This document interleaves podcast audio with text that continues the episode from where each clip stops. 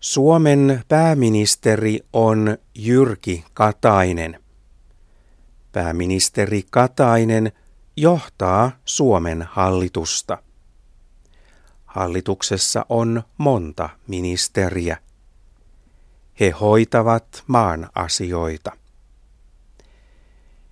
Jyrki Katainen lopettaa pääministerin työn ensi kesänä.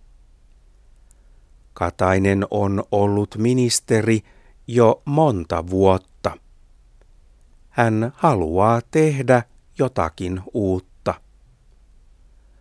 Katainen haluaa jonkin tärkeän tehtävän Euroopan unionissa.